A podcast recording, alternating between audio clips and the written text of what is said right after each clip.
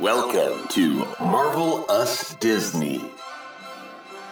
Welcome to Marvelous Disney, the podcast that discusses the most recent doings at one of the more interesting divisions of the Walt Disney Company, which is, of course, Marvel Entertainment.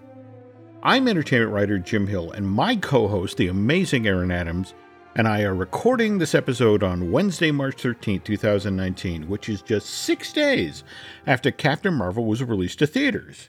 We could sit here and talk about the box office and how it did, but I, I have to cut to the chase here. So, Aaron, what did you think of Captain Marvel?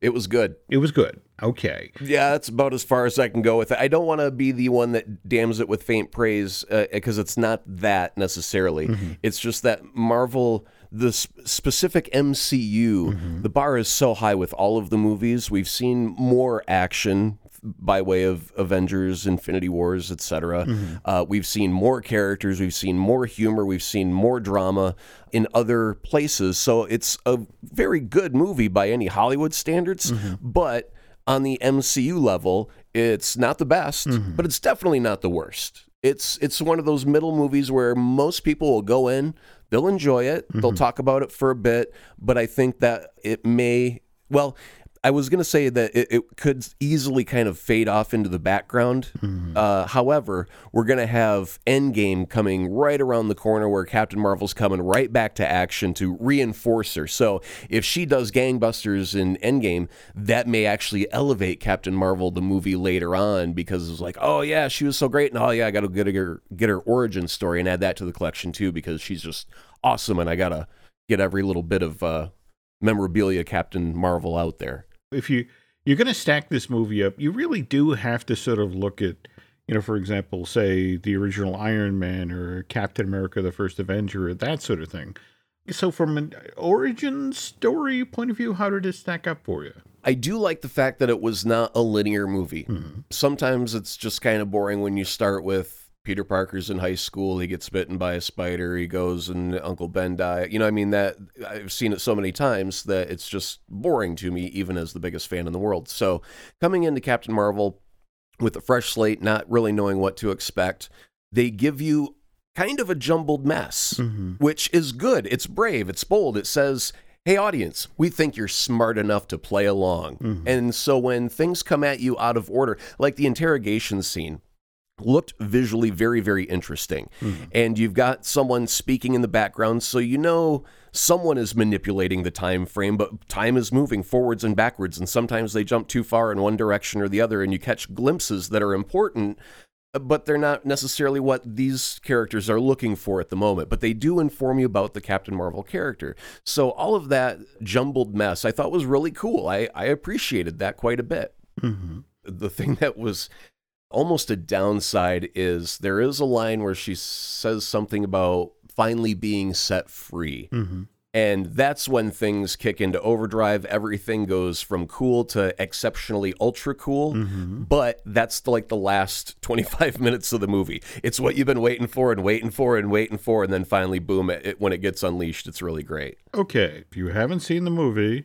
you're probably going to want to jump ahead in the podcast about five minutes because because Aaron and I are now going to talk spoilers. And okay, give them a few minutes. Okay, they've jumped ahead. All right, the Skrulls. You and I have been talking about Kree Skrull War and what that means going into phase four, which again, we are, there's no phase four. You know, just that's what Kevin Feige says, and we believe him.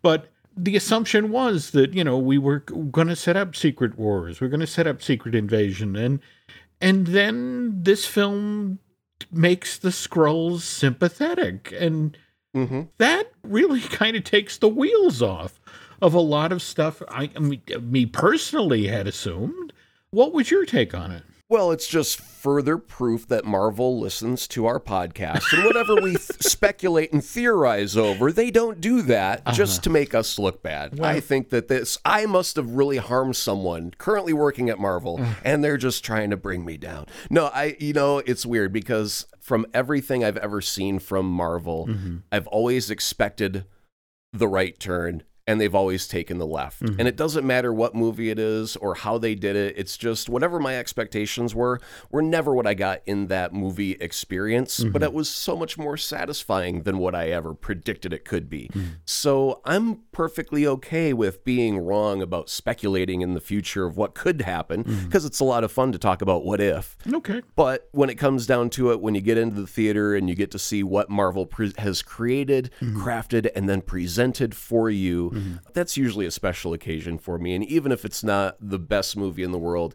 I still manage to come out feeling special. Like Marvel made something just for me because I'm I'm one of their fans, one of their big fans. Okay. Okay. And while we're we're spoiling things here, you having written that wonderful tribute to Stan Lee a few months back. So, you know, we were speculating about how Stan was going to pop up in this movie and wasn't expecting that. Well, in two ways. Okay. Because first, you get the Marvel logo that comes up with the big Marvel theme music, and it's normally shots of Cap and Iron Man and Hulk and all them. mm-hmm. And instead, it's different shots of Stan from all of his different cameos. And my wife and I both muttered a very bad profanity Mhm. when it happened because we weren't prepared for those flood of images. And it meant that the next five minutes we had to sit in the theater and pretend we're not crying mm. as, as Captain Marvel starts up because we it, it totally took us by surprise. Yeah. And it was it was beautiful. Mm-hmm. And then now we'll get to the actual cameo mm. inside the movie of Stan. And that I'm sorry, Marvel. I don't know what you want from me on this one. Mm. I I literally could not focus on the movie for five to 10 minutes because of the implications of the Stan Lee cameo. And it's simply because he's on a train and he's reading the script for Mallrats, which is a Kevin Smith movie There you go. where Stan Lee appears as himself hmm. and he talks to the lead character, I believe it was Jason Lee at the time, hmm. and he talks about inventing Spider Man and inventing the Hulk. And if you follow that logic train all the way to the end, Stan is playing himself and he created all of the characters in the movies we're watching, which just leads you to the end conclusion. Is Stan Lee God in the MCU? Is that what they're trying to say? Or am, were they just going to have a fun little Easter egg and you really weren't supposed to dive that deep down the rabbit hole? All I could think of is you know those images from Doctor Strange where the the world is folding in on itself. It was like that. That's what that moment felt like to me. Yeah, but it could have been just the tribute of acknowledging all that. I mean, just like the opening credits where they show all of Stan's cameos and all of the characters that he had created. Mm-hmm. This just may be one final touch to say he's responsible for all of this. And maybe that's all you're supposed to take out of it. I don't know. Well, I remember though that just today they confirmed that that we've got at least two more Stan Lee cameos coming. There's one definitely in Endgame, and there's one in uh, Far From Home. I guess Far From Home will will be the last unless somebody finds something somewhere they can fish out. My prediction is Stan Lee will undo the snap himself with the Infinity Gauntlet and Endgame. That will be his cameo. Oh, that would be so cool. Um, oh, uh, uh, since we were talking about spinning expectations on their ear with the mm-hmm. Skrulls and making them sympathetic, making that the reason that, that Carol Danvers has been off the canvas since the middle 80s or thereabouts. But when we talked about this movie and watching all the work that they were doing with Samuel Jackson, and you know, just like oh, they're aging him down, and we're finally going to get to see the battle, where the the epic battle where he loses his eye, and as a cat owner, like what? Yeah, I was really conflicted because uh, I wasn't very familiar with Goose, and it's just a cat, so we think. Mm-hmm. There's a funny little thing that reminded me a lot of Hitchhiker's Guide to the Galaxy, where they scan the cat and mm-hmm. it's like dangerous, and they put a muzzle on it, mm-hmm. and then they scan Nick Fury, and it's like mostly harmless, like the description for Earth in Hitchhiker's Guide.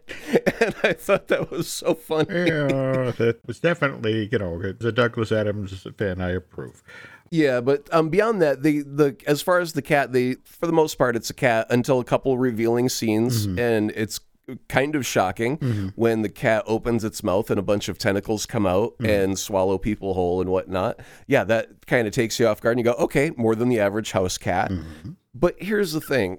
Nick Fury was nothing but gentle and kind to Goose. He Mm-hmm. petted the kitty. He just he spoke very nicely to the kitty in a voice we would never expect from Nick Fury to come out of his mouth. Mm-hmm. And throughout the whole movie, it was almost like they were bonding. Mm-hmm. And then at the end of the movie, for no reason, Cat just scratches out Nick Fury's eye, and it's like, yep. By the way, the way that, that Fury loses his eye, cat scratch fever, baby. Mm-hmm. Cue the Ted Nugent. Yeah, but at the same time, you know, you gotta love what they did with Coulson. You know, after that, you know, with the whole, you know, tray of artificial eyes and how did it happen? Did it happen in battle? The fact that this is where the legend came from. So Yeah, I, it's okay that they're being playful, but everyone had their. I mean, in the comics, Nick Fury lost his eye in battle as a war hero, mm-hmm. and now it's almost made into a joke, which almost makes Fury not as cool as a result. And that's the only repercussion of it that I'm upset with is that, oh, Nick's not a badass as, as we thought. Mm-hmm. It was all a scam, a lie about a cat scratch. It just kind of brings brings Fury down a couple notches on the cool level, and that's hard to say when it's being played by Sam Jackson. one final thing before we enter the non-spoiler zone. The Tesseract is Yeah. does this scan for you the timeline that we've Oh, timeline. Yeah, it's fine. I mean, because because we don't know most of the timeline, Mhm. and so it can appear and disappear whenever it the story calls for it, as long as it's not physically occupying space in another time at, at the same time. Okay. Uh, sure, it, it can end up there. Okay. Um, I just saw it as the MacGuffin that won't go away in the MCU All right. because it keeps coming back and it keeps coming back. And in this specific story, Mhm. they use the Tesseract as a, oh, we need to go get this thing. Mhm. Turns out it's the Tesseract. Turns out, really, they didn't need it at all. Mhm. So if you took out the Tesseract and you replaced it with a duck feather, Mhm. it would not change the story at all Mhm. because they didn't need it. It didn't work. They didn't use it. Nothing happened. It was just a MacGuffin, something to chase after that was completely pointless. But why? Why did it have to be the Tesseract? What made it so important this time? Mhm. It was just another one of those things where, I mean, I know that Marvel likes to tie everything together and keep pulling stuff back in, but you could have used that time to set up something that's going to happen in Endgame or tease something else or just made a more tightly condensed story that moved a little bit quicker. Okay. And mid-credit scenes worked for you, or? Uh, Cap meets Cap, the end, Mm-hmm. and then Goose coughs up something that's not a hairball. Mm-hmm. And in both cases, it was, you know, it's kind of like the shawarma scene. Doesn't add a thing. You know, it's just a, a quick little laugh Mhm. about nothing. And that's fine. I'm, I'm cool with Seinfeld. I'm okay with a, a show about nothing for a minute. That's cool. Okay. Final question. Mhm. Jake Coyle of the Associated Press describes Captain Marvel as the must-see appetizer for Avengers Endgame. Would you agree? No. Nothing about that made me want to see Endgame anymore. Mm-hmm. I've already got my peak level of that. I don't know what they can do to make me want to see it more except bring it out right now. Mm-hmm. Beyond that, I wanted to see what the Captain Marvel movie was by itself without any expectations around that. It's just like I couldn't judge Ant Man and the Wasp directly against Infinity War, even though they came out practically back to back, because one is a smaller movie than another Mm-hmm. and they're not the same. So I, I have to watch Captain Marvel as Captain Marvel, and you know, as an MCU movie, good movie. Not the best, not the worst, just a pretty good movie. I think a lot of people will enjoy it. Okay. There's not much to hate about it. It's just uh, it, for me, it took a little while to finally get to that peak where it really became the roller coaster I'd been waiting for. It's worth noting that just before Aaron and I started recording this week's uh, Marvelous Disney episode, Marvel Studios announced that they have hired a director for their first ever film built around an Asian superhero. That film is Shang-Chi, which we've talked about on previous Marvelous Disneys. And the gentleman who's going to be directing it is Destin Daniel Cretton. When Marvel finally decided, okay, it's time that we make our own movies, they needed to line up a company to distribute these films. And at that time in 2006, uh, they signed a deal with Paramount.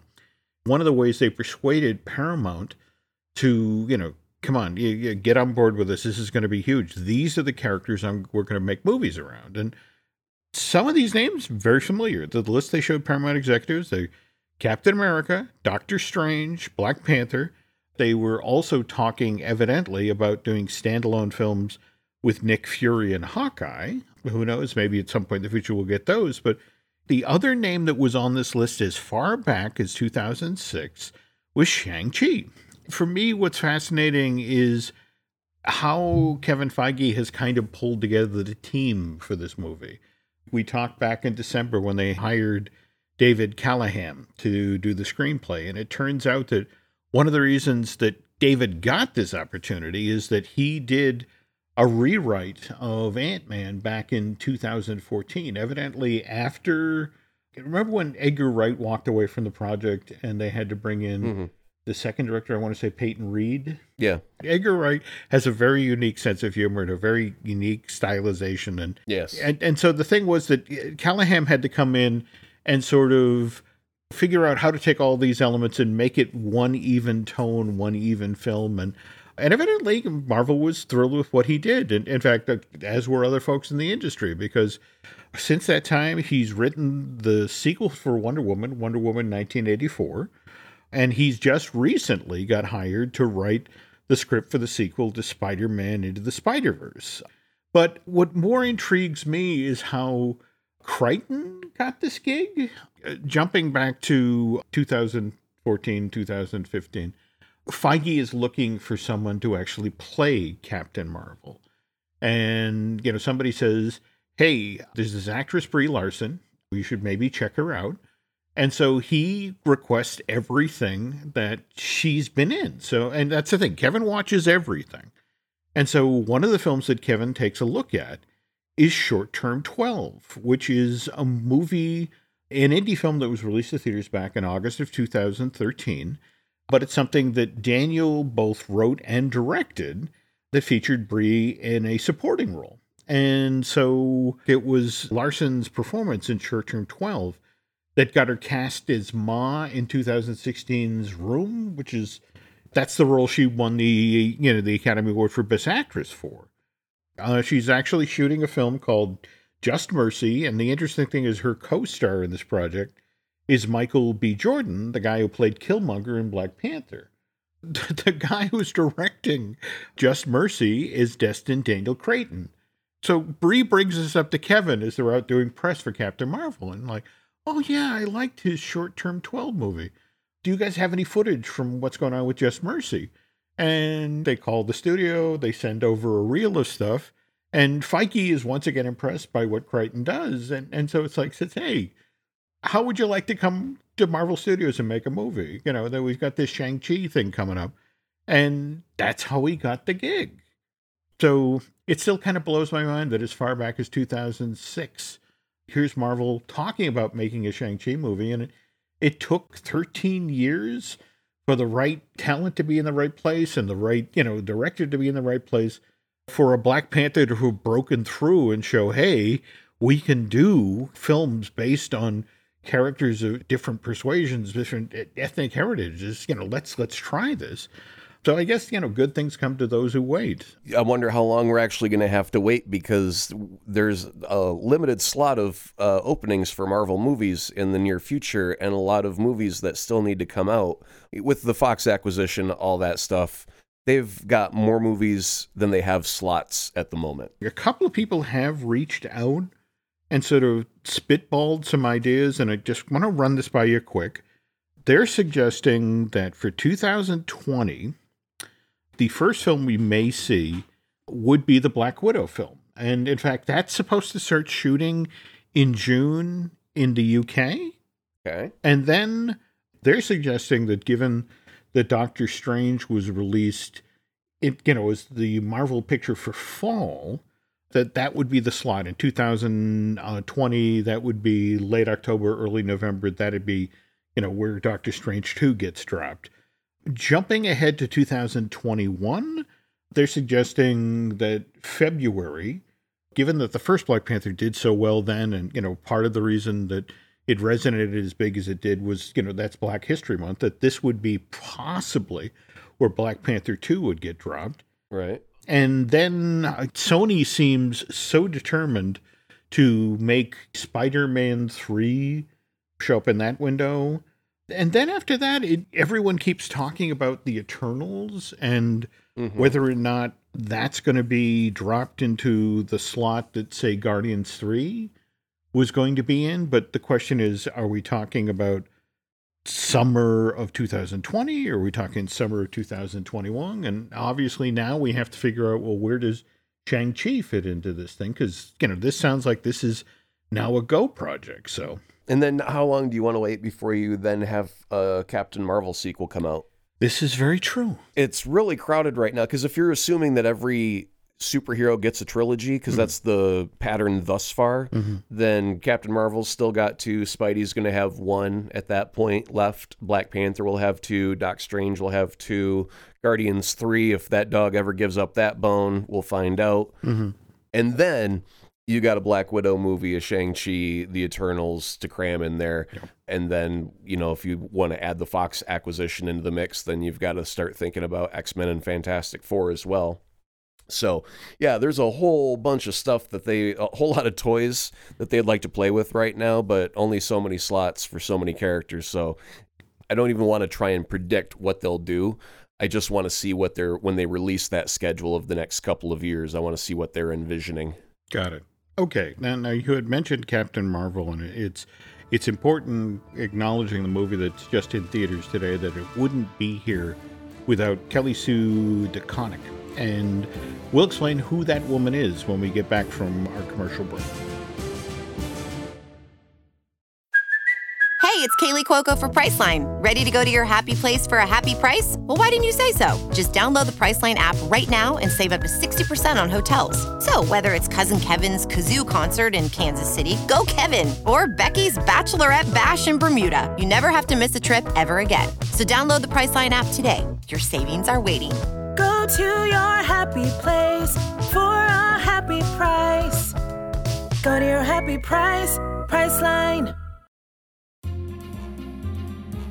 Now, on previous episodes of Marvelous Disney, Aaron and I have debated about the way Kevin Feige works, how the president of, I, I believe that the, the, the president of Marvel Studios likes to plan things out year in advance. I, I picture him in his office with secret closet that you know he pulls his his whiteboard out of, and he's got mm-hmm. three to five years worth of movies blocked out there. And you, on the other hand, have I been... believe he's got a magic eight ball. that, that, yes, he's he's kind of an opportunist. You know that that that you know he works in the moment, and um, yeah. It's like that great line out of Indiana Jones where Indy turns to Sallah and goes, "You get a truck and you to go to Cairo, and you, you, you get me a horse." And, and one of the characters in Indian Indian says, "What about you? What are you going to do?" I don't know. I'm making this up as I go along. Yeah, and that's the thing. I mean, Marvel's The Avengers comes out May fourth, two thousand twelve. This is the film where, in our the end credit scene, we get our first glimpse of Thanos and at that moment, the entire Infinity Gauntlet story starts moving forward. And Kevin, at that time, knew that there was going to be a phase two, there was going to, uh, hopefully a phase three, and that Thanos was going to be the big bad.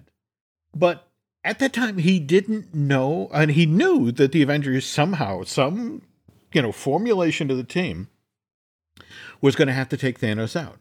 But who was going to be on that team and more to the point, how they were going to do this, he had no clue at this point. Okay, so again, that's May 2012. Now, the Captain Marvel movie we've just been talking about throughout this entire show, the thing that just made $524 million at the worldwide box office, this version of the character isn't even introduced, the, the Carol Danvers version, till July of 2012 two months, three months after the movie, the original Avengers arrives in theaters. And in fact, mm-hmm. she's only introduced as a supporting character in Avenging Spider Man 9. But this is Kelly Sue DeConnick's take on the character. And Kelly Sue's take on Carol Danvers comes right from her family experience. Her dad was in the United States Air Force, which meant when Kelly Sue was growing up, her family would move from military base to military base as her dad got new duty assignments. And, and, when she behaved herself, her mom would reward her by buying her the latest copy of Wonder Woman comic books. Yeah. I was bribed by Spider Man. It's it works if you got kids and you want them to read. Yep. Comic books are a good good thing to get them. Mm-hmm. So, but but again, I just and more to the point, she talked about how when she was growing up on those those Air Force bases, that comics that was a part of that world. You know, it wasn't a question of this is kid stuff. You know, she'd go to visit her dad, and you know the airmen would be sitting there in the office reading comic books. You know, because Mm-hmm. this was this was valuable literature in that world. So that that's the world she grew up in. Anyway, okay, so Captain Marvel movie now.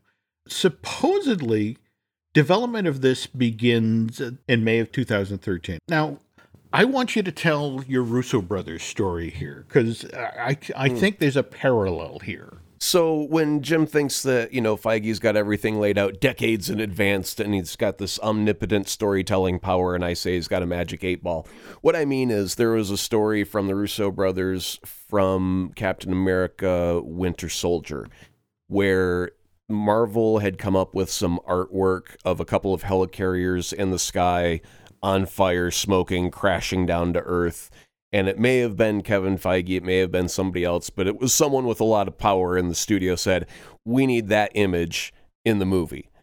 And they didn't know what the story was yet, what the mechanics were of it. They just knew that they had to write that in somehow. And that's how we ended up with the climax of that movie was someone saw a really cool, cool image and went, we got to find a way to get that in the movie. So now you've got to get helicarriers in the sky. You've got to then have a battle with helicarriers firing on each other and Captain America versus the Winter Soldier inside of a helicarrier that's crashing to Earth. That's where all that came from, was from a drawing that looked really, really cool. So my whole point of Kevin Feige is that his job is to make sure that they make a great movie, hmm. first and foremost. And that is task number one make this movie great. And they write it well, they get great actors, they get great directors, they have visual artists that paint a beautiful image for the director to take from and try and bring to life somehow on the cinematic screen. But the point is, in that moment, if they're going to create an Easter egg, it may be for the next movie. So it's not like they're planning years and years and years out. They're just planning for the next movie. They might toss a little Easter egg because that script is currently in development and they can work with that moldable clay at that moment. So when it comes to making a M- MCU film, I firmly believe that Kevin Feige wants that movie to be great. That's where all the attention is focused. And then after years of making great movies one after the other and finding this trail of breadcrumbs that all of your writers have woven in over the years, then you can pick all of that stuff back up and put it into your future arsenal of storytelling material. It's what they would do at the Marvel comic book company. They have a bunch of writers around a table, they pitch their story ideas, someone goes, That's great, go write it. And then decades later, someone goes, Oh, I remember that story, how great that was. I've got a different take on that. And they revise it, they tweak it, they make it better, or they build on that legacy in a new way. It's the same thing of create a great story today, and then we can look back and see what we've got. And if we need to add on to it, build from it, we can. Now it's it's interesting you talk about you a piece of art coming from the comic book world and being brought to Marvel Studios and look at this. This is cool. This is stuff we should do. Now, here's what intrigues me. So, in May of 2013, Marvel Comic Books launches a storyline called The Enemy Within, and it's a hmm. it's a crossover event that features Captain Marvel and the Avengers Assemble book. Reader's Digest version of the story, it has Danvers and her Avengers teammates doing battle with Yon-Rogg, the Jude Law character from the Captain Marvel movie. Anyway, this is the Kree commander who's responsible for the explosion that gives Carol her powers. While Danvers and the Avengers do eventually, they are eventually able to beat back the Kree, this victory comes at a cost because once the battle is done, Carol has lost her memory.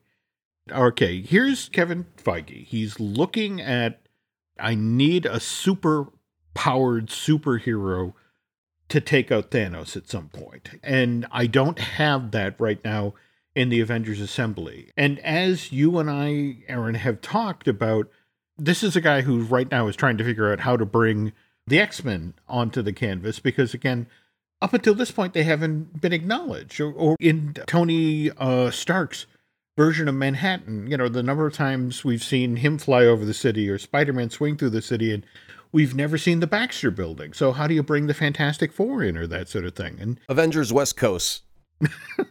that was one of my favorites back in the day, and it's I, I always kind of expected if they give up the Avengers, will we mm-hmm. get Avengers West Coast just to move it away from New York and give it a, a more golden scenery of of California? That's an excellent idea. Wow. Okay, cool. Again, folks at Marvel, again, I know you deliberately do the opposite thing that Aaron says, but this is a good idea. So pretend that No, I said it's it. not. Okay. I highly doubt that they will. Highly, highly Well, doubt it. Let, us see. Anyway, so I can't help but think, for example, when you look at Captain America Civil War, and face it, Civil War was an absolutely amazing crossover event. I mean, you know, beautifully written story involving dozens of our favorite characters. But the thing is that Captain America Civil War movie really doesn't follow the storyline of the comic book event at all. I mean, there's a couple of images, you know, really well known images from the book that are books that are replicated. But for a large part, Kevin is just sort of takes the name and, and takes a couple of images. And uh, forgive me, this is kind of a crude analogy, but I, I kind of view Kevin as a toddler at a buffet. It's like, ooh, that looks cool, and that looks cool, and that looks well, cool. And, there is one point against that is that in the Civil War comic book, Mm-hmm. you still had all of your entire MC universe available to you, which included X Men, Fantastic Four, etc. Mm-hmm. And so when you take away certain linchpin characters of story points, you do have to start drastically altering the story to kind of cover up those gaps. That is you know, an- that putty is them an over. excellent point. I stand corrected. Okay, but if you are, you know, you're uh, Kevin Feige and you're looking at you are moving toward this Mad Titan storyline, and and you have to assemble a group of Avengers to take him out. Again, you need this all powerful super being. So, two questions. It's like, okay, if you're going to make that all powerful super being Carol Danvers, you can't assume your audience actually knows who this version of Captain Marvel is. Because let's face it, a lot of people who go and love the Marvel Cinematic Universe don't necessarily read the comic books. So they're not going to know the character from there. And more to the point, where has she been? This character that's going to come over the horizon and help you out, where has she been this whole time? And for Feige to, like, she's lost her memory, or to now have her out in deep space helping the Skrulls find, you know, a new home world. And she's been doing that for three decades. That's your get out of jail free card. You got to admire the ingenuity of at least having done that. It's like, ooh, I forget how to do this. Well, I'm again, I'm certain because they're all they come from a, a group of great storytellers, Mm-hmm. and they've got a massive bag of tricks. Because think about how many times they have had to resurrect somebody in the comics. So and so died because of a massive battle, but through genetic engineering of this mystical purple potion, we were able to bring him back to life. You know, it's they've they've got so many gags that they've used over and over and over. So when they look at something like an equation, like Avengers of where's Carol been? Ah, deep space. Haven't been there yet. Okay, great. Well, let's go to deep space now and start the movie there. I think it it makes sense and they're doing what they do best. They're telling the stories that we grew up loving and it's not necessarily in the exact same ways and just like Civil War, when I read that, Peter unmasked himself and said, "I'm Spider-Man." That's that didn't happen in the movie. No, no, that did not. So- but that was still that got coverage in Yeah. the mainstream media. I mean, I remember, you know, that that image being shown in like USA Today and Newsweek, and that was a really big deal. I almost had to take a week off of work from that announcement. I read that comic. I had to sit down and have a soda. Oh my god, what happened? My blood sugar okay? What am I shaking for? Okay, to circle back to Kelly Sue DeConnick for a moment here. This is a direct quote out of the Art of uh, Marvel Studios Captain Marvel. Uh, Anna Boden and Ryan Fleck, the directors, uh, were quoted as saying, What attracted us to the Captain Marvel movie was definitely the character of Carol Danvers, particularly the version of this character that appeared in the Kelly Sue DeConnick uh, run of these comic books. And it was Kelly Sue's take on the character, her humor, our humanity, that need to prove herself and fighting with herself, and all that swagger that comes from a military background. That's what made us decided that we needed to do this movie. And as they were moving forward with the film, they felt DeConnick's touch was so crucial. They actually brought her in to consult on the screenplay. And while she was in consulting on the screenplay, they were like, if we ask nice, can we get you to do a cameo in the movie? So who's who is she? Who is she? Do you remember there's a moment in the movie where Carol, you know, is chasing a Skrull, gets up on an elevated train platform and has lost the Skrull. And you you see her sort of looking around. While she's standing there, this woman brushes by her, rushing to get on a train. That's Kelly Sue. Okay. That's she said, you know, look, I don't want a big cameo. You know, in fact, that's one of the reasons she brushes against the Captain Marvel characters because Kelly Sue has moved on. She's actually now over at DC. She's about to do for Aquaman what she just did for Captain Marvel. You know, she's kind of reinventing that character, which is kind of interesting because we've just had that that hit film come out. But anyway, what's funny is that the, again, this is a quote from Brie talking about the day that that Kelly Sue was on the set, and it's like, oh gosh, I have to admit that talking to Kelly Sue was so surreal. I I felt like I blacked out. I I was really nervous because you know when I met her because this is the woman who's creating the character that I'm playing, and you know which I feel that Kelly Sue knows way better than I do, and I was just so honored to receive her blessing and to see how excited she was to be in the set and that we wouldn't be here without her, you know, and I'm so grateful for the character that she created. So I'm sorry, fanboys, if you're, you're upset about the whole too many white guys going to press events. The fact that she was this excited about meeting the writer of the comic book that the movie was based on, I think that says a lot. Anyway, that's our Captain Marvel show. Again, like good solid B. Is that what you'd say? Or Yeah, yeah. Four stars, I guess. okay, Maybe three and a half if I were being uh, very, very critical over no reason whatsoever. okay, It's just that all of the other movies are are so good, and it's it's just it's okay. It's good. It's it's a happy medium. okay. Well, speaking of a happy medium, we're happy working in this medium. Which okay, we've got Disney Dish with Len Testa. We've got Fine Tuning with Drew Taylor. We've got Universal Joint with Dustin Fuse. We've got uh, Looking at Lucasfilm with the amazing Dan Z. And we've got I Want That with Shelley Valladolid. If you could do us a favor, head over to iTunes, uh, rate and recommend our show. We would genuinely appreciate that. If you really want to help out here, we, we would love to have you subscribe to Bandcamp. And if you subscribe to Bandcamp, you get cool additional shows that are not offered over at iTunes. So more content, more pointless stories, you know, and you can't get enough of those. Not to, to belabor the obvious here, but we're just six weeks out from Endgame, and and then on the other side of that, we got Spider-Man Far From Home. So Take my money. Take my money. well, okay, well, while Aaron is shoving money in, in you know, through the, the lock theater door, we'll, uh, we'll say goodnight here, folks. Take care. More Marvelous Disney will be coming soon. In the meantime, check out one of the other great shows found only on the Jim Hill Media Network.